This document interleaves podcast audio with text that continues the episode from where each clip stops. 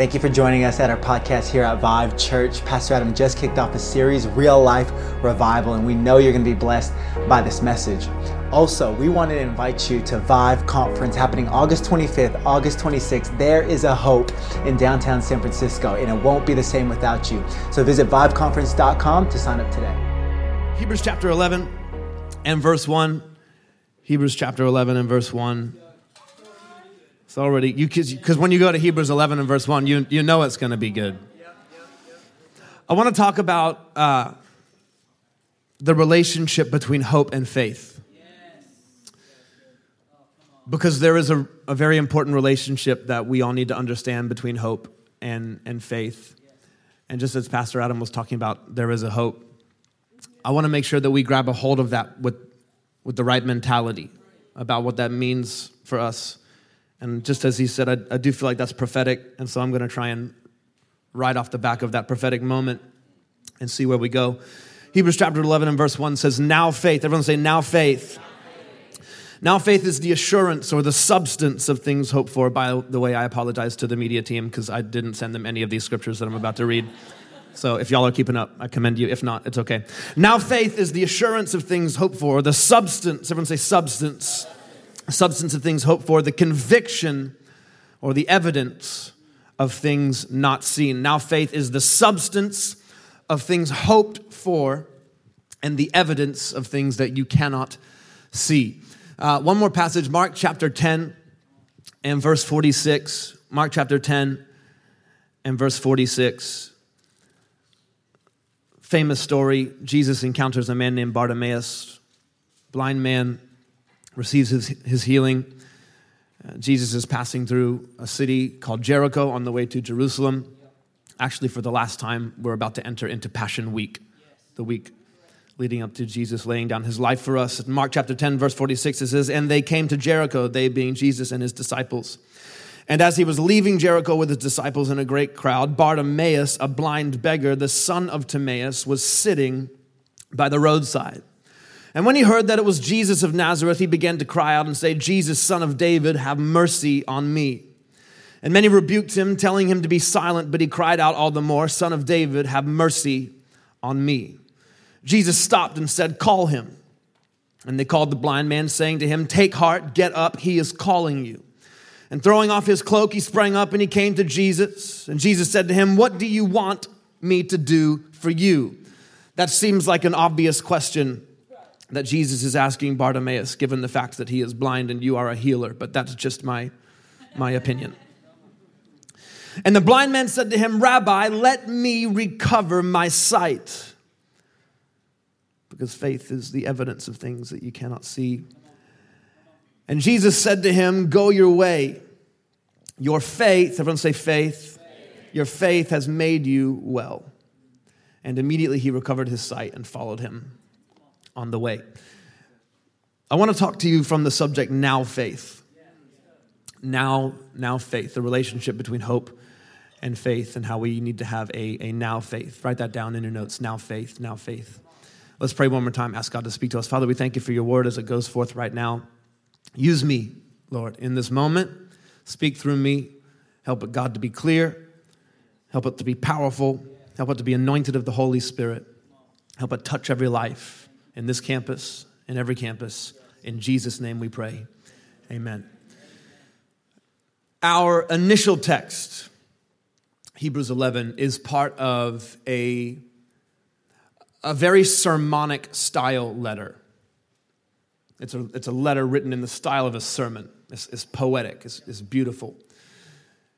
And it's written to a group of people who are Jewish by birth, but have since left behind the rituals and the traditions and the laws that are associated with their Jewish religion.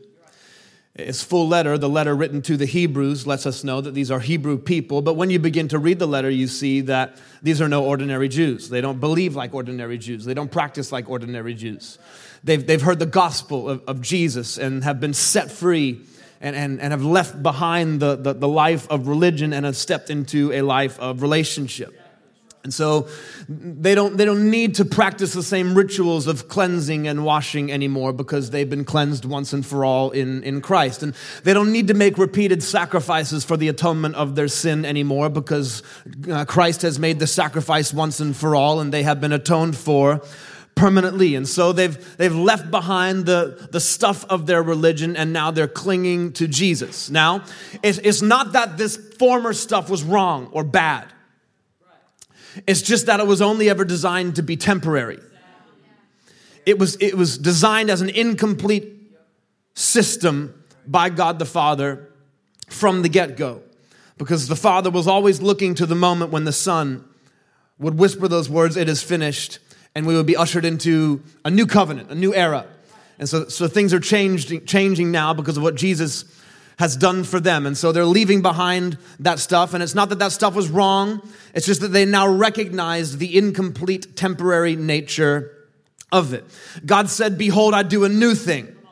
Now it springs forth. Do you not perceive it? I'm making a river in the wilderness, a river in the dry place." And that's exactly what God did. In the midst of religion's wilderness and humanity's desert, God carved a river of life. And that river of life is Jesus, come to do what all the laws and the traditions and the rituals were not able to do, to bring life. Jesus is the river of life. And so these Hebrew people have made a great change, you see. It's a great thing that's happened for them. They've traded the prison of religion for the freedom of relationship. It's a great event that's happened in their life. But that doesn't change the fact that the people in their life are not celebratory of the change that they've made, you see.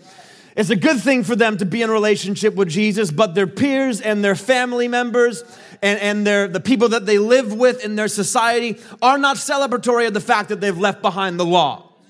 They're not celebrating the fact that they are now in relationship with this one called Jesus.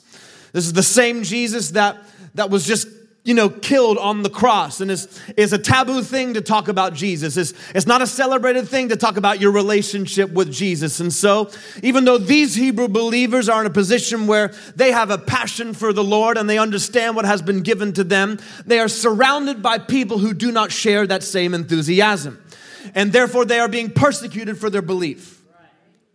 And understand that it's persecution more than what we would connect with the ancient world or even with the Middle East today. It's not just violence. It is violence, but it's more than just violence.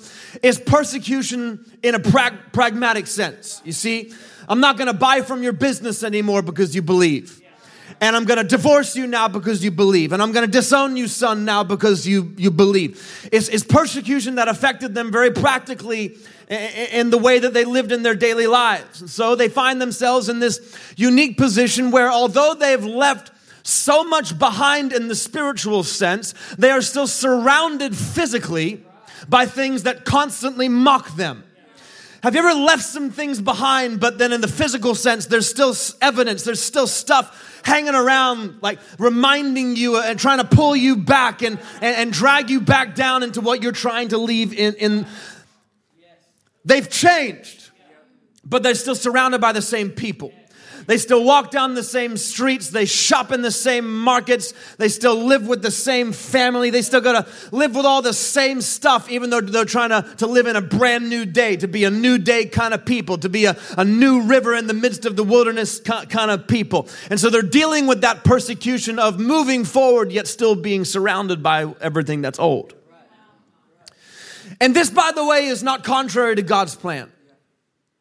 Understand that once you begin to follow Jesus, that does not mean that you are now on easy street. It does not mean that there will not be many days where you don't feel like this is difficult. This is not what I thought it was going to be. It's not the will of God for those who are in the river to be oblivious of people who are still in the dryness. You understand? It's not the will of God for the people who are in the river of grace to be ignorant of or to be mocking of what goes on in the desert place. Rather, we are to be aware of the people who are still in the dry place and be calling them to the water's edge that they may experience the same river of grace that has been bestowed upon you. And so that is God's plan for every now and then there's going to be some sand kicked. as you cruise down the river. There's going to be some rocks of religion and judgment and harsh treatment thrown at you. That's a dynamic, relational dynamic that exists between the river and the desert, because the river is running through the desert. It has not diverted from, it's going through the desert. And so there's a relationship between river and desert, you understand. And that's a dynamic that these Hebrew people knew very well. They knew the dynamic of being persecuted by the people who are still in the dry place. And so they find themselves in this unique scenario where the temptation is very present to go back. Have you ever wanted to go back? Have you ever wanted to lay aside the call of God on your life and to return to when it was easier, to when it was more socially acceptable, to when other people were on that same wavelength as you? Have you ever wanted to go back and come to terms with that temptation to return to the things of old instead of pressing on into the new thing that God is always doing? That's exactly where these Hebrew people are. They want to go new, but the temptation is to go old. And this is the challenge with living a Christian life sometimes, is that you always feel that tether, that tie. People love to remind you where you came from. People love to remind you what you used to do, how you used to act, what you used to believe. And so these Hebrew people are in this very challenging position where that temptation is present for them to return to what is old. And that's why this writer of the letter is addressing them, because he's aware of the fact that there's a community of Hebrew believers who are feeling this great temptation to return and to forsake the gospel of Christ and to go back to what was more socially acceptable for them, the laws and the rituals and the traditions and all those various things. And so he's writing to address them, hey, don't go back, because Jesus is better than everything that you've left behind. You understand that, right? Jesus is a better system. He's a better priest. He's a better king. Jesus is better peace. He's better fulfillment than the fulfillment of that old life. And he's better joy than that false high. And Jesus is better than everything and anything you left behind. Therefore, he is the sole possessor of the category of best. He is the only one who can fill that seat. So the writer is saying, don't go back, because Jesus is far greater than anything you have left behind. All of it. Nothing comes close to what Jesus is calling you into, to the life that he has for you. I know that it's difficult to see right now because you're surrounded by people who are pointing you in that direction. But if you just keep your eyes fixed on Jesus, then it won't be long before you recognize that the great things ahead of you far exceed those average things that are behind you. Just because it's safe doesn't mean it's right. And just because it's recognizable doesn't mean it's for you. You see, I have found that some of the great temptations in the Christian life are not to do a thing that is evil. It's to go back to a thing that used to be good. And so it's the relationship that was right back there in that season, but it ain't right for you anymore in this season. And it was that mentality about yourself that you got by with back there, but now Jesus is ushering you into a brand new day. And so what worked back there isn't gonna work up here for you anymore. So you gotta leave that stuff in the past and let Jesus call you into the future. Touch your neighbor, let him know Jesus is better. Jesus is better. He's better. And it's all this talk of the betterness of Jesus. And that's a theme throughout this letter, the establishment of the fact that Jesus is better. And so he says he's better than Moses. He's better than the old system. The writer is letting them know, whoa, guys, Jesus is better than everything you've left behind. And it's this talk of just how much better Jesus is that produces in the Hebrew people hope. It's understanding that Jesus is better, that Jesus is greater than the challenges of my life, that produces hope in us. And we understand that the light overcomes the darkness, and that produces hope in us. And we understand that love wins out over fear, and that produces hope on the inside of us. And we understand that though people do hateful things, we have a loving God in heaven whose love will prevail, and that produces hope on the inside of us. And for the first 10 chapters of this letter, the writer is purposely trying to produce hope on the inside of these Hebrew people, because they needed hope. And you and I need hope. Hope that the future holds the promise that we seek. And hope that the kingdom is growing and that the light is expanding, that the darkness is being eradicated from the earth. We need hope that we are heading in the right direction, that the things that we're believing for will come to pass. We need to be a hopeful people, and they needed to be a hopeful people. But understand that hope by itself will not seize the promise.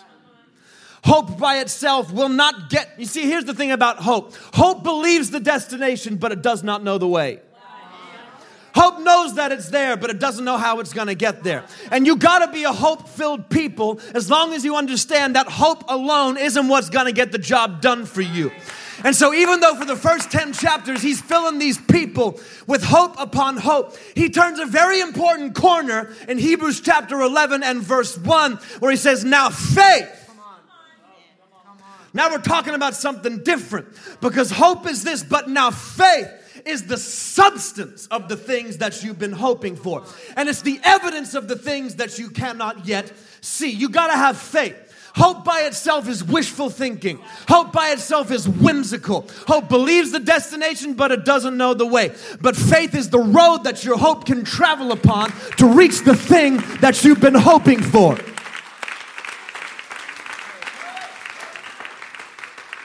You see, faith is the ingredient that you absolutely must possess to be a person who actually realizes the promises of God for your life. You cannot live your days just being a hopeful person. Hope is not the strategy of heaven. Faith is what God is looking for you to move in, act in. Faith is belief in action. I don't want to hope my church grows. I want to work my tail off to make sure that people are growing, that the church is enlarging. I don't want to hope that people mature spiritually. I want to make sure I do everything I can to help people say no to what's not good for them so they can say yes to what is holy for them. I don't want to hope that people... My God, this is going to get... It's getting ready to go. So faith has to be the ingredient.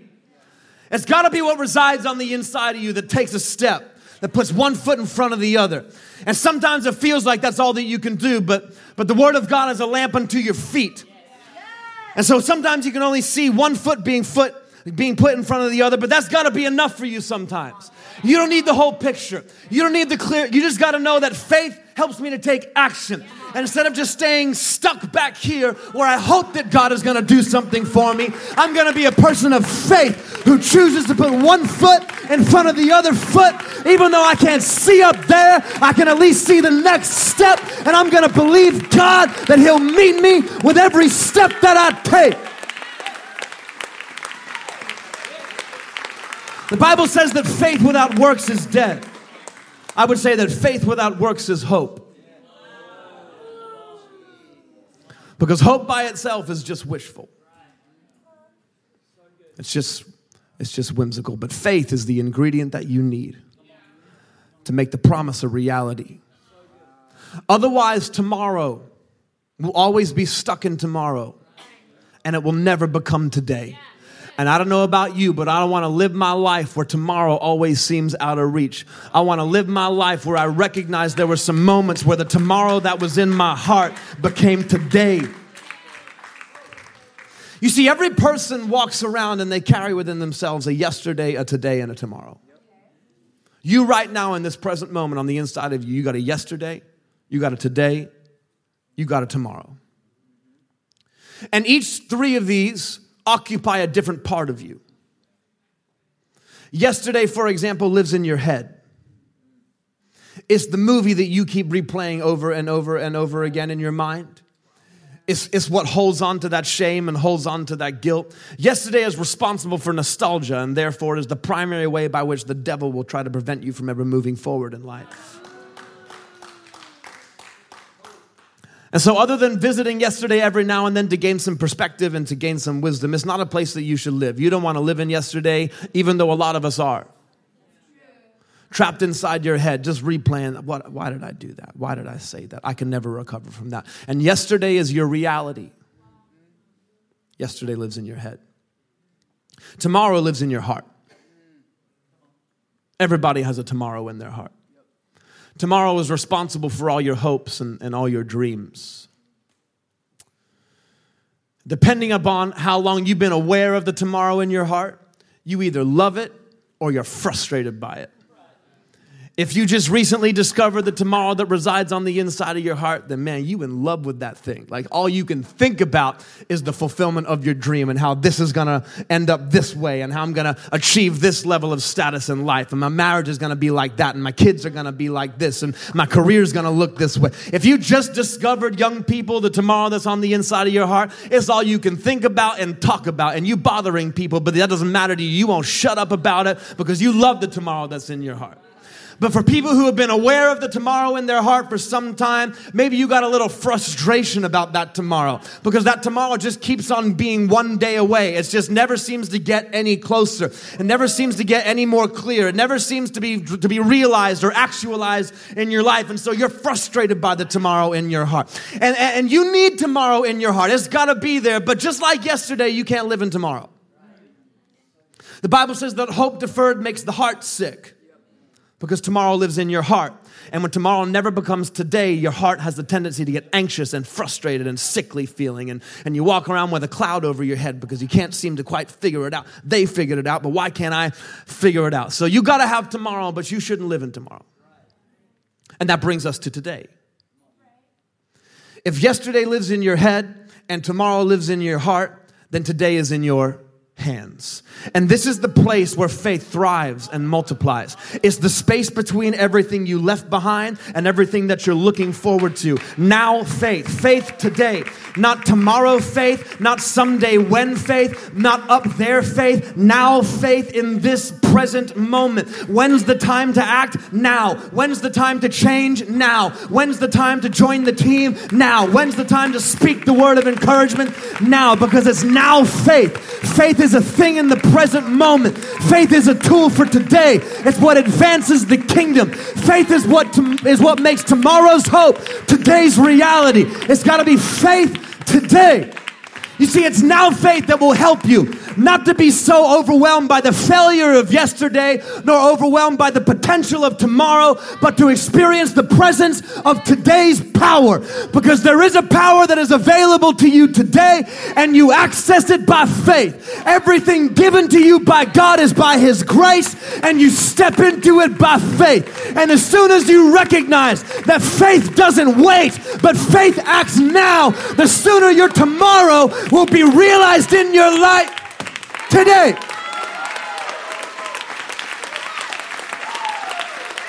You cannot make hope the strategy of your life. It must be faith. Faith that acts in the moment. It is absolutely necessary. If you want to experience the realization of the promises of God in your life, it's faith in the moment. How do I know when the moment is? It's when you don't feel like it. It's when you don't want to. It's when the call goes out to give generously and you go, not doing that. That's a good sign you should do it. That's a good sign you should exercise some faith right there in that moment. It's when you feel the nudge of the Holy Spirit to reach out to that person who you've just been bothered with and annoyed by, and you don't feel like you got anything more to offer them. No, that's exactly the moment when you should reach out, because faith acts in the moment, and the opposite of faith is always that feeling of, I don't really feel like doing this, but that's how you know that you should do it. Don't hope that they figure it out. Don't hope that the church grows. Don't hope that the conference is good. Make it good. Exercise your faith. Take a step of faith. Buy that person's registration. Change their life. Take a practical step. Realize the promises of God through faith. I love the story of our friend Bartimaeus. Bartimaeus is like, he's walking tension. He's a walking contradiction. Bartimaeus' name means son of he who is highly prized. It means son of honor. Yet he himself has no honor. Bartimaeus lives in Jericho. It's like one of the wealthiest cities in the region. Fertile, lush, beautiful. Yet Bartimaeus is stricken by poverty. And so his reality doesn't match up with his conditions, nor his name. What he has been called stands in contrast to what he is. Son of honor, Bartimaeus. it's evident to me that Mark, the writer of this gospel account, recognizes the tension. The tension that exists between Bartimaeus and his name, his situation. Because he draws our attention to it. He says, we got Bartimaeus, a blind beggar, son of Timaeus. Now we know that the prefix bar means son of. Bartimaeus, son of Timaeus, a blind beggar, son of Timaeus. So he repeats the name, and in between the name, he puts the situation. So we got son of honor, son of he who is highly prized, a blind beggar, son of honor. So Mark recognizes the tension that exists around this guy. And that's like his way of writing it like that. That's like his way of drawing like a giant neon sign pointing us to the fact that a miracle is about to happen. Because I don't know about you, but I serve a God who specializes in the fact that he can always get into somebody's situation and world when things don't seem to add up, when things don't seem to be the way, when our reality doesn't align with what God has called us. We serve a God who specializes in inserting himself into those situations and bringing some kind of miracle to happen to change that. And Mark is drawing our attention to this tension that exists around Bartimaeus, a blind beggar, son of Timaeus. Now, something tells me that in recent time, Bartimaeus had reason to hope. Like I said, this is the last time that Jesus is passing through Jericho, and he's on the way to Jerusalem to go to the cross. And so this is not his first time going to Jerusalem. This is his last time going to Jerusalem. And there's a road that goes through Jericho that you take to get to Jerusalem, which means that this is not Jesus' first time walking down this road through Jericho. And you know that Bartimaeus has heard of Jesus because when Jesus is walking by, he cries out, Jesus of Nazareth, son of David, have mercy on me. So that means that for the last 2-3 years, Bartimaeus has been living with some level of hope because he's heard the testimonies. And he's heard the stories of what Jesus has done for other people. He's heard the testimonies of other blind eyes being opened. And he's heard the stories of sick people being healed. And he's heard about the wonder and the awe that surrounds the ministry of this man, Jesus. And because of the testimonies, Bartimaeus has had reason to hope that one day he would receive a miracle as well. He didn't used to spend his time hoping that he'd see. To do so would only be to torture yourself. Why would you hope for a thing that's impossible? He didn't used to spend his time like that, but in recent years, something tells me that Bartimaeus has been living with some level, some degree of hope. And that's a healthy thing for Bartimaeus to have. You need to be a hopeful person. As long as you understand that it was not Bartimaeus' hope that got the miracle. When Jesus heals the man, he says, your faith has made. He didn't say, your hope has made you well. He didn't say your wishful thinking is what brought the miracle about. He didn't say your nice ideas is what made the miracle happen. He said, no, your faith, your belief put into action is what made the miracle occur. Because hope cannot be the strategy of your life. Okay, so Jesus is passing through Jericho, and this is not the first time that he's passed by Bartimaeus. I know that because he's a beggar. He's a blind beggar, which means he sits on his beggar's mat at his beggar's station, wrapped up in his beggar's cloak all day, every day. If you want to find Bartimaeus, then you know exactly where to look for him. You know exactly where to find him in Jericho. Oh, just go down there, turn left, turn right. You'll find Bartimaeus right there hanging out in his beggar's station. And so as Jesus is walking by, Bartimaeus has had reason to be hopeful. I wonder how many times Jesus has passed by Bartimaeus. But he didn't say anything. I wonder how many times Jesus has walked through Jericho on the way to Jerusalem, and Bartimaeus thought about taking a step. Bartimaeus thought about taking action, but he didn't do it because comfort got the best of him, because fear got the best of him. And so he wanted to, but he didn't. And so he stayed blind. He stayed in his current condition. He stayed in the broken marriage. And he stayed in the financial disrepair. And he stayed in that same low view of himself. What are you staying in right now? What do you show up to church looking for every single week and have the opportunity to grab onto, but you don't because comfort and fear get the best of you?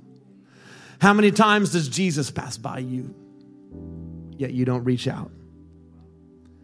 How many times when the song begins to play and the hands go up and the voices are singing, do you sit back and your mentality is, God, you're going to have to make me.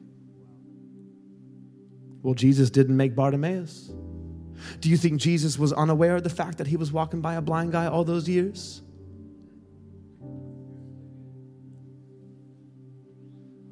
Because hope cannot be the strategy of your life. Jesus is waiting for the day when you decide to choose faith. When? Now. Now faith. Now faith is the substance of things hoped for, the evidence of things unseen. So Bartimaeus cries out, "Son of David, have mercy on me."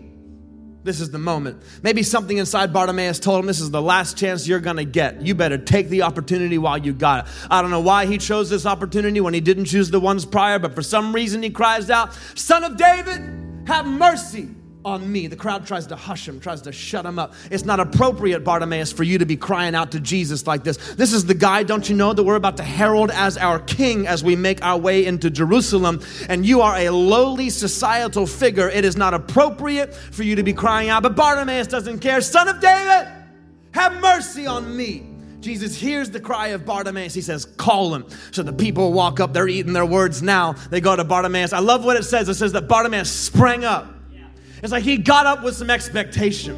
It's like he got up with some excitement. It's like he got up believing that things were about to change for him. It's like he got up knowing this would be the last time he got up blind. But as of this moment forward, I'm going to be a seeing person. I'm going to be a visionary person. I'm going to be a healed person. I'm going to be a whole person. I'm not staying back there in the miry clay anymore. I'm moving forward into a future that God planned for me. And this day, yes, this day, will be the day when I leave that stuff behind and I'm walking into the new creation that God destined me to become.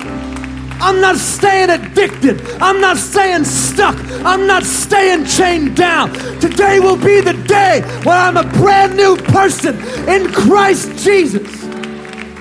And so he sprang up, and I love that it says he let go of his cloak. And that's a really big detail you got to understand, because the cloak was important for a blind guy.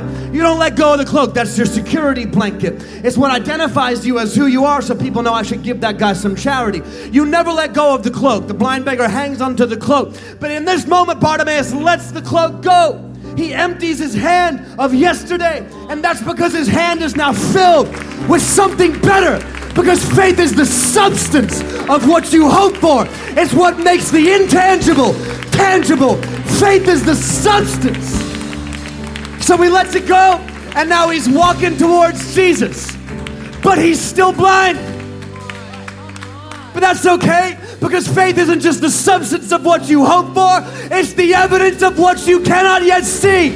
So even though he's the blindest guy in the crowd, he can actually see more clearly than anybody else that's present, because faith is what makes the invisible visible. I need you to take 15 seconds right now and just give him a praise break that he put faith on the inside of you, that you don't have to stay stuck, that today can be a brand new day when you choose faith right now. 10, 9, 8, 7, 5, 4, come on Oakland, clap your hands. All you people, shout unto God with a sound, with a voice of triumph. Hallelujah.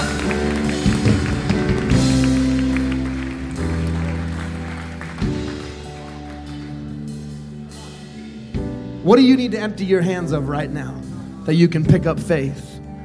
You cannot hold on to your way and God's way at the same time. Jesus said to the Pharisees, you got a fine way of rejecting the commandment of God in order that you may establish your own traditions. In order that. In other words, you had to let go of God so that you could pick up you. You cannot hold both God's reality and your reality at the same time. If you want to pick up God's view of you, if you want to pick up God's reality about you, if you want to pick up the faith that God has given to you, that means you got to let go of that other stuff, because your hands can only be filled with one thing at a time. And I'm choosing faith. I'm choosing faith. Touch your neighbor, let her know I'm choosing faith. I'm choosing faith. I'm choosing faith. Thank you for joining us here at this podcast. We hope it blessed you. And if you want to check out more about our service times, locations, or how to partner with us financially, check out vivechurch.org.